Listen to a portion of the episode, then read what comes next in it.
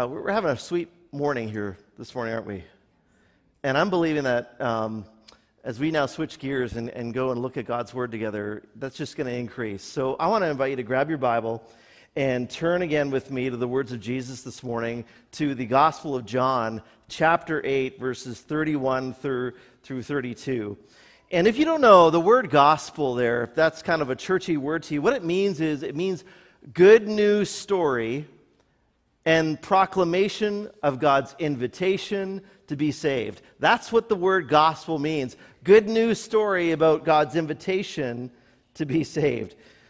And today we're going to we're on our second week of a new fall series that we're kicking off, that we kicked off last Sunday, called Pursuing Jesus, based on the words of Jesus. This morning we're going to be looking at the words of Jesus in the Gospel of John.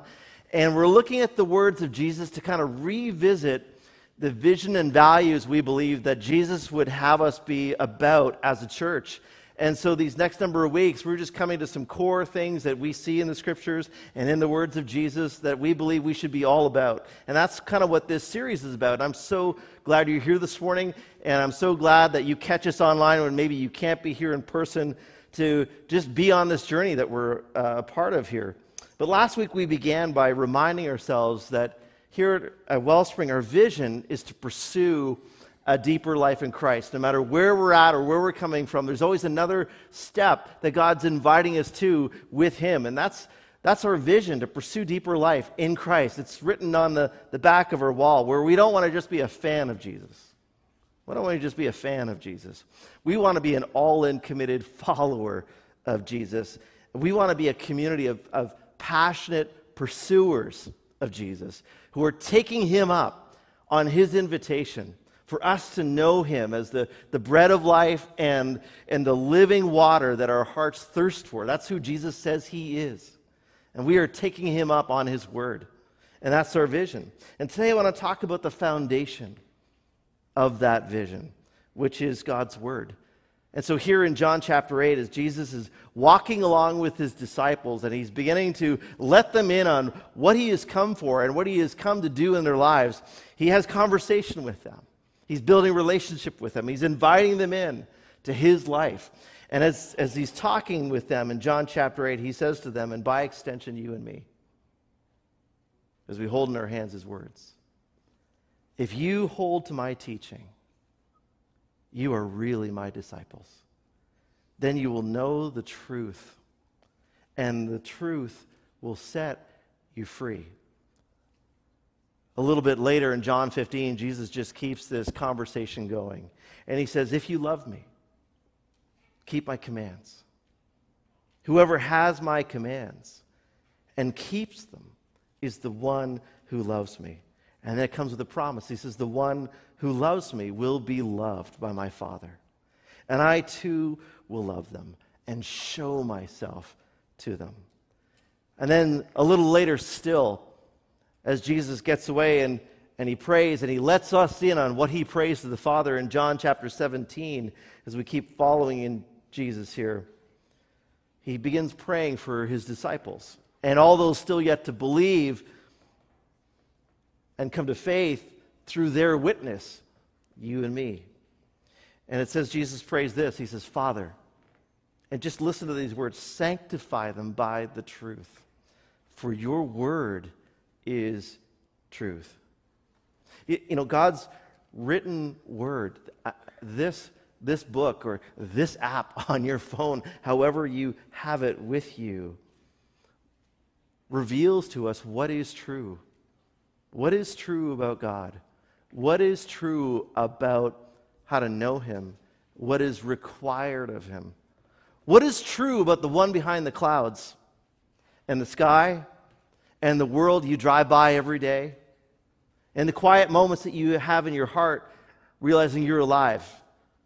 And what is this all about? What is true beyond all of that? This is what the Word of God reveals to us. What is true? It, it, These written words are God's revelation to us of what are what is true, what is true of God, what He is desiring, how to know Him, what this existence is about. It's writing inspired by the Holy Spirit, and it's truth illuminated to your heart and to mine as you would give yourself to it by the work of the Spirit. And I want to say this this morning, this is really the big idea of the message that I encourage you to build your life on. And it is this, that the way we pursue Jesus and being a passionate pursuer of him is with his word. It's with his word. A pursuit of Jesus is always tied to a pursuit of his word.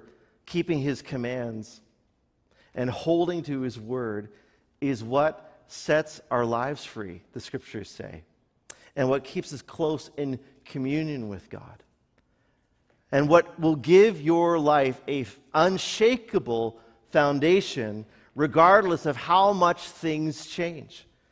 And not only for now, but literally for all eternity. That's the scope of the promises of God for our lives. You know, in Matthew's gospel, Jesus quotes the word of God through Moses in the Old Testament, in the book of Deuteronomy, under the test of the devil before Jesus launched out into his public ministry, saying, "It is written, man shall not live on bread alone, but on every word that comes from the mouth of God." And so let me just ask you a diagnostic heart question this morning. And it is simply this. Have you been pursuing Jesus with his word? In his word? That's what I want to talk to you about this morning, because it is so foundational, so important for your life in terms of what it will become, what you will receive from, from him if you stay connected with him by staying connected to his word. And at the end of the message today, I just want to try to get real practical and hopefully a little memorable, and leave you with a visual with your hand as an easy way to remember how you can practically get a stronger grip on the Word of God and God's promises for your life. And so we're going to come to that at the very end. But, you know, a number of years ago, I was thinking about a story uh, about this. When I was serving as a pastor in another church in Vancouver prior to being at Wellspring, and while I was there, a young man came forward, and he wanted to be baptized. That was uh, super encouraging for me to hear. He was in his twenties. His name was John, and he was passionate about wanting to be baptized, and, uh, and I was thrilled to hear that news. And so we met a couple of times, and I was beginning to get to know him. Just something was kind of not clicking. And the more we talked, and uh, the more I asked him questions about, you know, who is Jesus to you, and, and what does it mean to be baptized, you know, and I was certainly sharing with him along the way, but, but it just became clear that a lot of his ideas weren't really lining up with the Jesus of the Bible.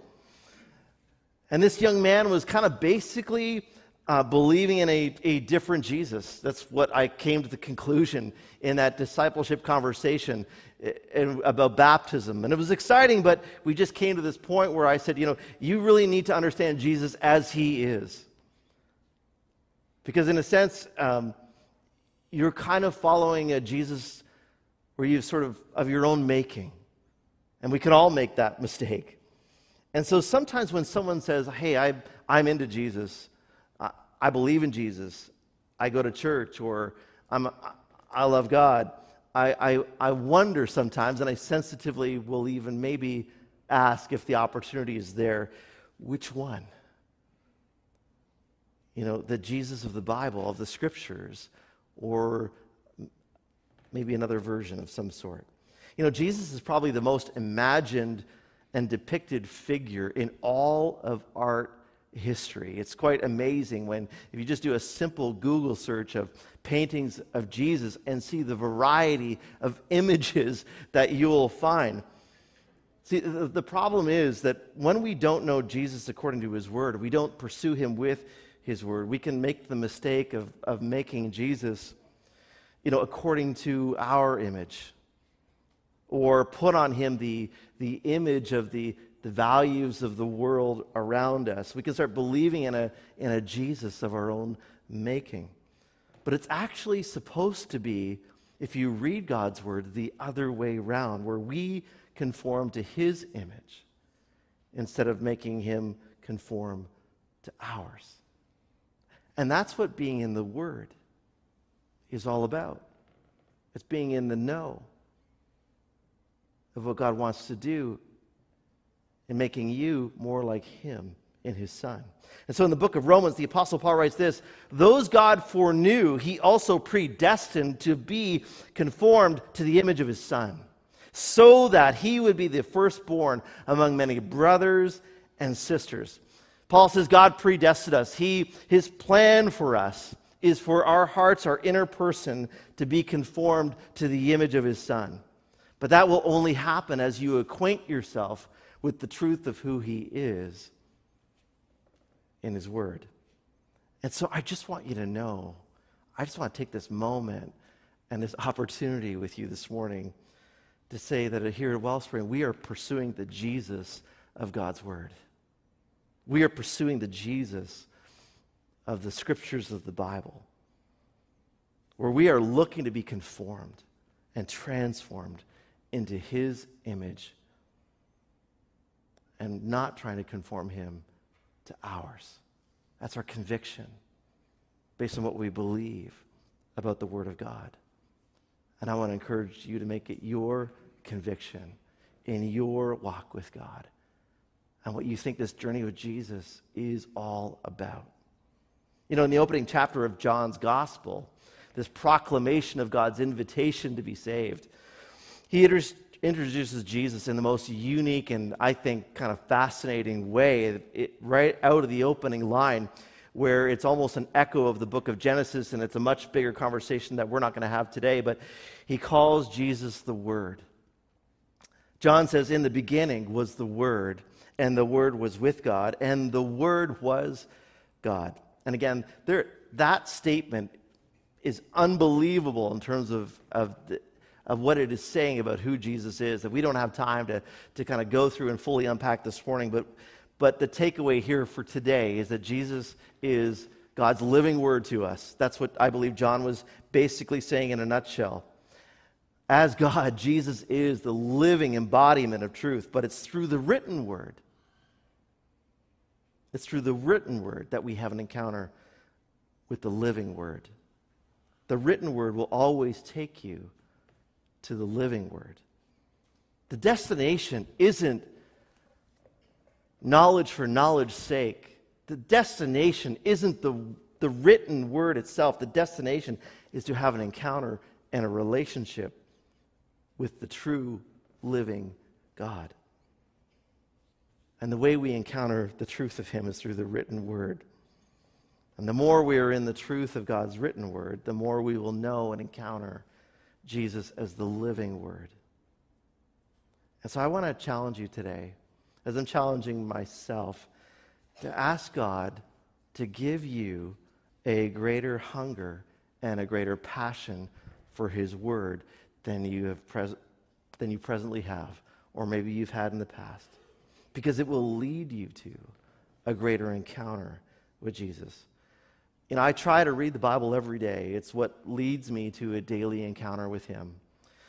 And I was reading God's word the other day in the Gospel of John, and I was reviewing the words of Jesus, and I was just struck by what he was saying about the Father heart of God for me. And I kind of know that in my head, but it was just a morning where I had like a, a heart, a fresh heart revelation.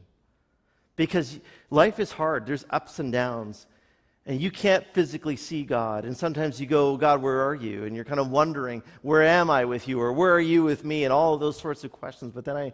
I read again the Word of God, and I become reacquainted with the truth, that the truth is that the Father, God so loved the world that he gave his one and only begotten Son. And, and he is the image of the invisible God. And he is the one who's come to acquaint me with the love of my Heavenly Father.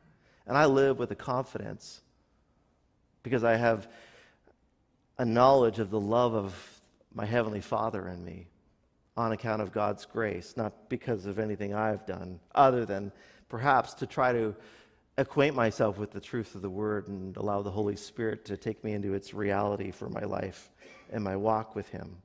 And so I just try to crack open my iPad or my iPhone every morning. I try not to leave the house without reading the Word of God. I want to read the Word of God before I go out the door and into the world. And I want to invite you to do the same. A believer who's not regularly in God's word is like a ship adrift without an anchor or a compass being pushed along by the winds and the currents of the ocean to who knows where. Someone said this: the Bible is meant to be daily bread, not cake for special occasions. I like that. I thought that was great. I want to give you just a couple of reasons why you would want to be passionate about God's word and why you would give yourself to it, even apart from knowing the truth of who Jesus is, which is all important. And here's the first reason: to be prosperous and successful in God's plan for your life. This first reason comes from the word of God through the words of Joshua to the Israelites in Joshua chapter one, verse eight, where Joshua says to the people, "Keep this book of the law," meaning God's written word, "always on your lips. Meditate on it day and night so that you will be They be careful to do everything written in it. Then you'll be prosperous and successful." Joshua says to keep God's word always on your lips, to be meditating on what God has said in your day, but also in your night, and to be careful to do what God has said. And why? So that you'll be prosperous and successful. Not prosperous and successful necessarily in a worldly sense in terms of money or fame. Although God may grant you wealth and fame, as God has done for many through Scripture, Joseph and others that you read about, but prosperous and successful in terms of God's plan for your life. Before you were born, God knew you. In the womb, He knew you. He knew the times that you would live in. That's what it says in the book of Acts. God has a plan for each one of our lives. And to God, it's a big plan. And an important one, however it may look to the rest of the world, however small you might think it might be. And God wants you to prosper and be successful in the thing that He had in mind for you, and the uniqueness and the details of your life. That you would exhibit God's blessings and fruitfulness in being an example and a witness to others. Adhering to God's will is what keeps you, God's word, I should say, is what keeps you in the will of God. And that is the most prosperous and successful place you could be, in the center of God's will. There's just nothing more successful or prosperous than that, because you will be involved in things that will last for all eternity. Here's the second reason to pursue Jesus with His word, and it comes from what God says in Psalm one nineteen, where the psalmist says, "How can a young person stay on the, the path of purity?" And then the psalmist answers his own question by saying, "By living according to your word." A couple of verses later, he adds, "I have hidden your word in my heart that I may not sin against you." And so we pursue Jesus with His word because it helps us be pure and avoid sin. There are some young people in the house here this morning. Uh, we, we have like a few right in the front row here and a number out there, and I love all of the young people and the emerging generation at our church. And this is like a word squarely for you guys here this morning, but it's also for all of us. Keeping in God's word keeps you in the light and in the right space. Keeping in God's word keeps you thinking about the kind of life God has called us to and being a follower and a believer of Jesus. Staying in God's word keeps you thinking about Him moment to moment. What He wants you to say no to, what He wants you to say yes to. Staying pure in your thoughts is a battle. I don't care who you are. It is a battle for every single one of us. Living a God-honoring lifestyle in terms of what you watch and what you consume and what you give yourself to is a daily decision for every single one of us. And what helps us, especially when we're young, is staying in God's word. Staying in God's word grounds you and calls you back when you've drifted away. That's what the word of God does for us, if we will give ourselves to it. And you know, like when Jesus comes into your life, no matter at what stage in your life or what the the details of your story are, when He comes into your life, He begins a, a bit of a cleanup project, a sanctification uh, project in your life, where He begins to speak to you about the pollutants that have come into your heart and life, things that are polluting your heart with sin and putting distance between you and God, because He's a holy God who's pure in every way. living according to God's word is what helps you avoid the things that pollute the heart and put distance between you and God. Paul says this in Galatians five, that it is for freedom that Christ has set us free. So stand firm then, and do not let yourselves be burdened again by a yoke of slavery. And what Paul is talking about, don't go back to the things that once polluted your heart, but stay pure and avoid the things that you were saved from. And we do that by staying connected to what God has said in his word, because our vision gets cloudy. Our ideas of what's okay or not okay aren't really very trustworthy. We've got to always filter our thinking and our thoughts and our decisions through his word. Paul goes on to say this from his own life. You know, the acts of the flesh, they're obvious. These pollutants, sexual immorality, impurity, and debauchery. He says witchcraft, discord, jealousy, rage, selfish ambition, and he just and he goes on and on. But he says, but the fruit of the Spirit, it's so different. He says it's love, joy, peace, forbearance, kindness, goodness, faithfulness, gentleness, and, and self-control. Just a, a beautiful, beautiful list, list. And that list really represents a changed life. And we read about what it, what it takes to have and receive a changed life in God's word. And Paul says those who belong to Christ Jesus have crucified the flesh with its passions and its desires, because they've stayed acquainted with God through the truth of his word. I don't know about you, but I need to remember, and I need the reminder of Scripture every day with the Holy Spirit's help to keep crucifying those desires that we all are confronted by and tempted by, and instead be reminded in those moments of God's invitation through his word to lean on him and to walk with him, to receive a truly transformed life. Not a religious life, but a, a changed life. Here's the third reason to be in the Word of God that I want to highlight just for today's purposes, and it comes from God's Word in Second Timothy three sixteen, which reminds us that all Scripture is God-breathed and is useful for teaching, rebuking, correcting, and training in righteousness, so that the servant of God may be thoroughly equipped for every good work. And again, this is one of those verses where, man, that's a that's an entire sermon right there, but I just want to highlight one word, and the word I encourage you to circle and underline is correction. We need to be in God's word so that we can be corrected. And I realize that may not sound very attractive or compelling. I want to be in God's word so I can be corrected? Yes, you do. You want to be corrected. You want to be corrected. If you're a passionate pursuer of Jesus, you don't want anything in your life to get in the way of being closer to him. And when you're off base in your attitude, and when you're off base in what you think is right in God's eyes, when you've kind of, I don't know, drifted a little bit, you want to be corrected. You want to be brought back. You want the correction of God. All of us have times where we need God to, to correct us. And sometimes he uses people, sometimes it's a verse off the page. But God wants to correct us because he loves us. And he wants us to be on the path that leads closer and closer to him. Someone once said, I've read many books, but I let the Bible read me. In other words, let the Bible examine and correct me as I read it. I love that. I love that. And so, you know, like when I'm taking my time with God and his word, I'm reading. I love to read. But I'm not just reading. I'm reflecting. I'm I'm thinking things through.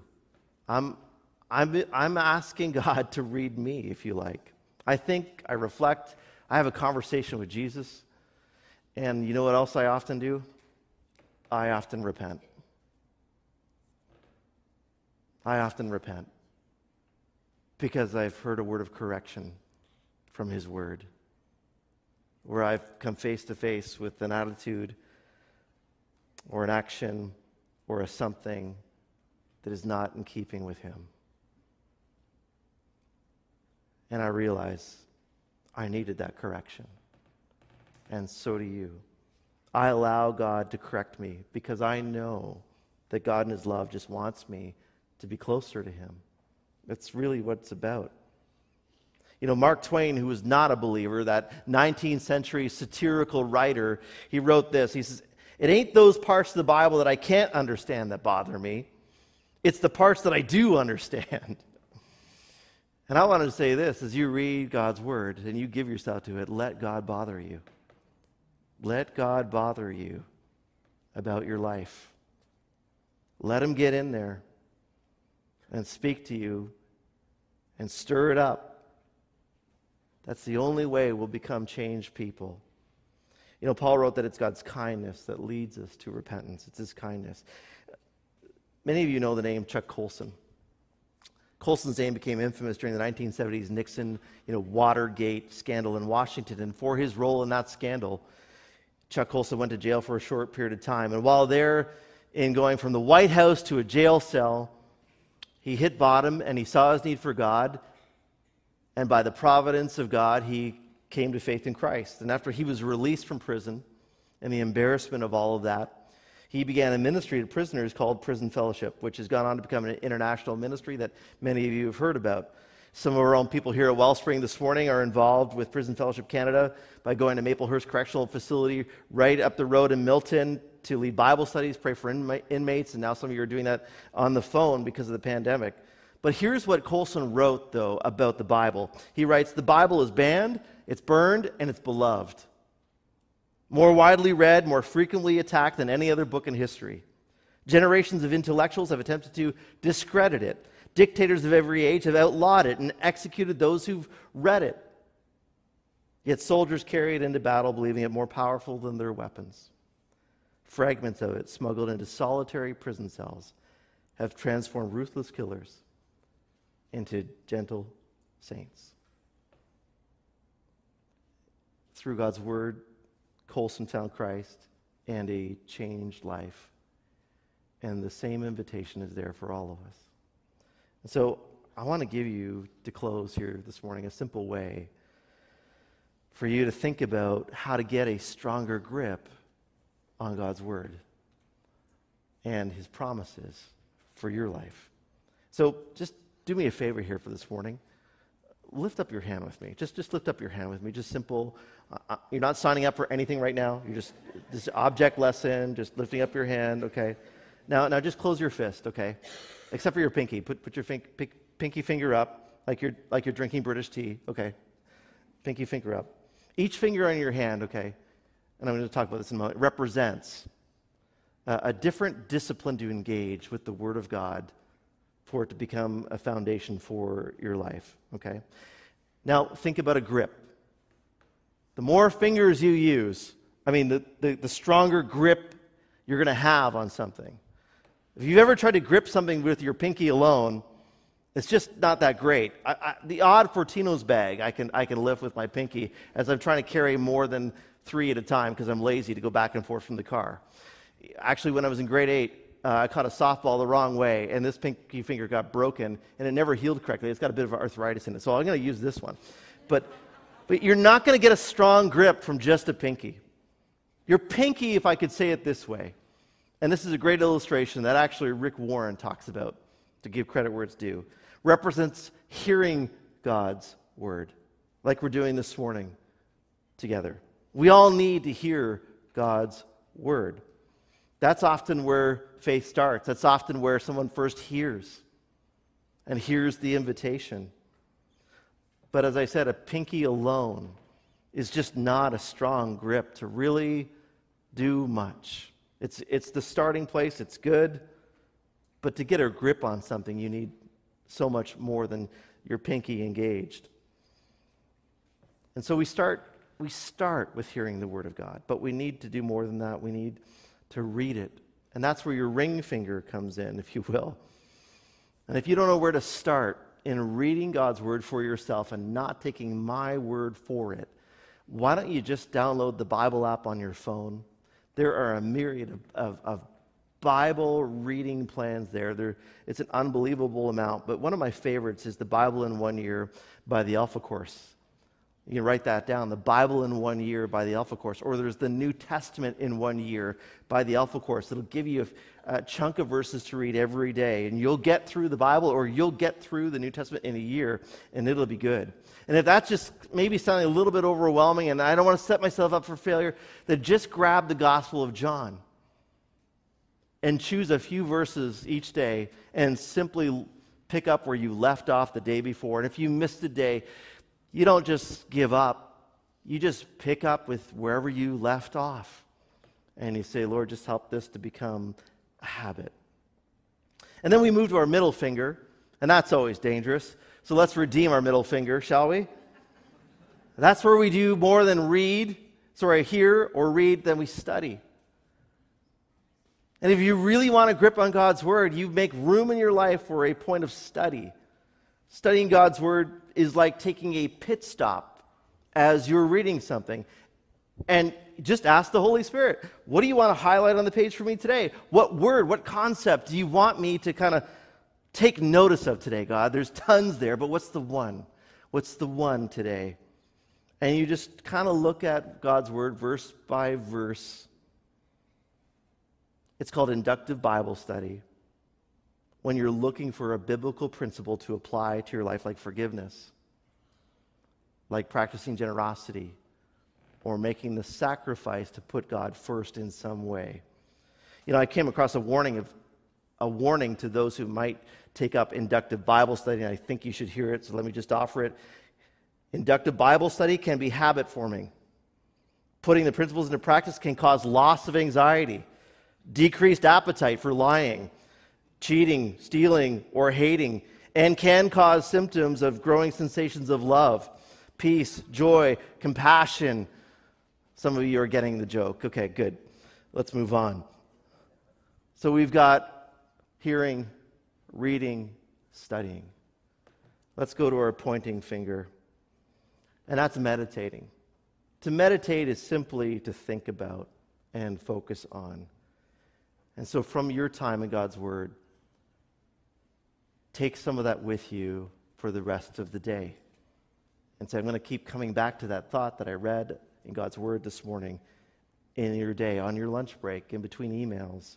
As you're talking to someone and you're not really listening well, you're just talking with God instead. Don't, anyway.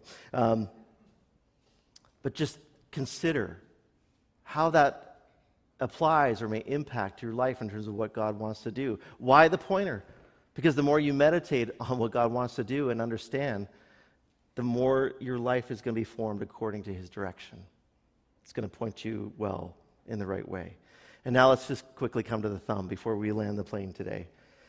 You know, it is amazing, actually, how weak our grip is without the thumb. You ever notice that? Like if you try not to use your thumb or your big toe for that matter, it's not pretty. We need our thumb. And if we could think of the thumb as memorization in this conversation, that's where I'm going with this. This is what the psalmist said in Psalm one nineteen, where he says, I've hidden your word in my heart that I may not sin against you. And I don't want to name names here this morning, so I won't, but Pastor Dan was sharing with me about one of our youth challenging his family to join him in memorizing one verse a week as a family. How cool is that? You know who you are. And I thought, that is amazing. And um, why don't you do the same in your household? Why don't you choose a verse for the week and say, hey, let's give ourselves to that. I think the Goulds need to get on that. So we've got hearing the Word of God. We've got reading it for yourself. We've got taking a pit stop to study something God is highlighting. You've got your pointing finger about meditating and chewing on that to say, how should this really shape the direction that I'm going in? And you've got memorization. But honestly, it's still not enough to get a grip on something strongly. You need another part of your hand. That's simply the palm. And we can just look at the palm of our hand as the application of God's Word.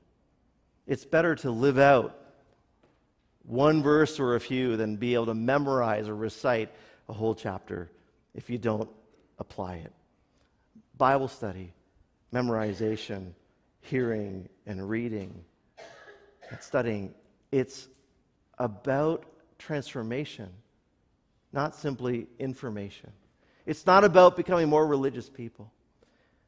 It's becoming more transformed people. Jesus said, everyone who hears these words of mine and puts them into practice is like a wise person who built their house on the rock. And with that, I want to invite the worship team to come and help us kind of respond to how God's been speaking this morning. And I want to ask you this question of application as we close. What finger do you need to add next to your pursuit of Jesus with his word? For some of you, it's going to be like, man, you know what? I'm feeling corrected. I've pretty much been only hearing God's word, and maybe once a week at this place called Wellspring. I need to read it. That's your next step. I need to make sure I read God's word every day. At the end of the day, at the beginning of the day, you choose, in the middle, whatever. Maybe that's your step. For others of you, it's memorization. It's, it's I've got to commit more of God's word to my heart, that I just don't read it and then to forget it, but I'm dedicating myself to it. Decide which finger, which part of your hand needs to be added next for you to get a stronger grip on God's word and his promises for your life, and your life will become changed. You will be set free. You will move into the place God wants you to be, because the Holy Spirit will be sitting right beside you, giving you counsel, giving you strength, giving you insight as to how to apply what you're taking in. The invitation is there. The water is there. It's whether or not you'll take a drink. Let's stand on our feet and close off in prayer.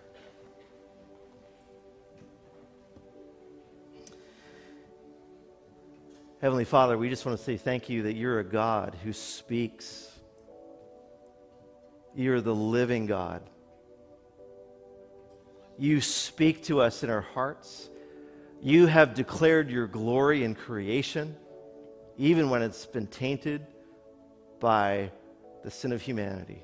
You're a God who speaks, and you're a God of relationship, and you're a God who's of invitation. And we want to take you up on your invitation, Jesus, to know you as the bread of life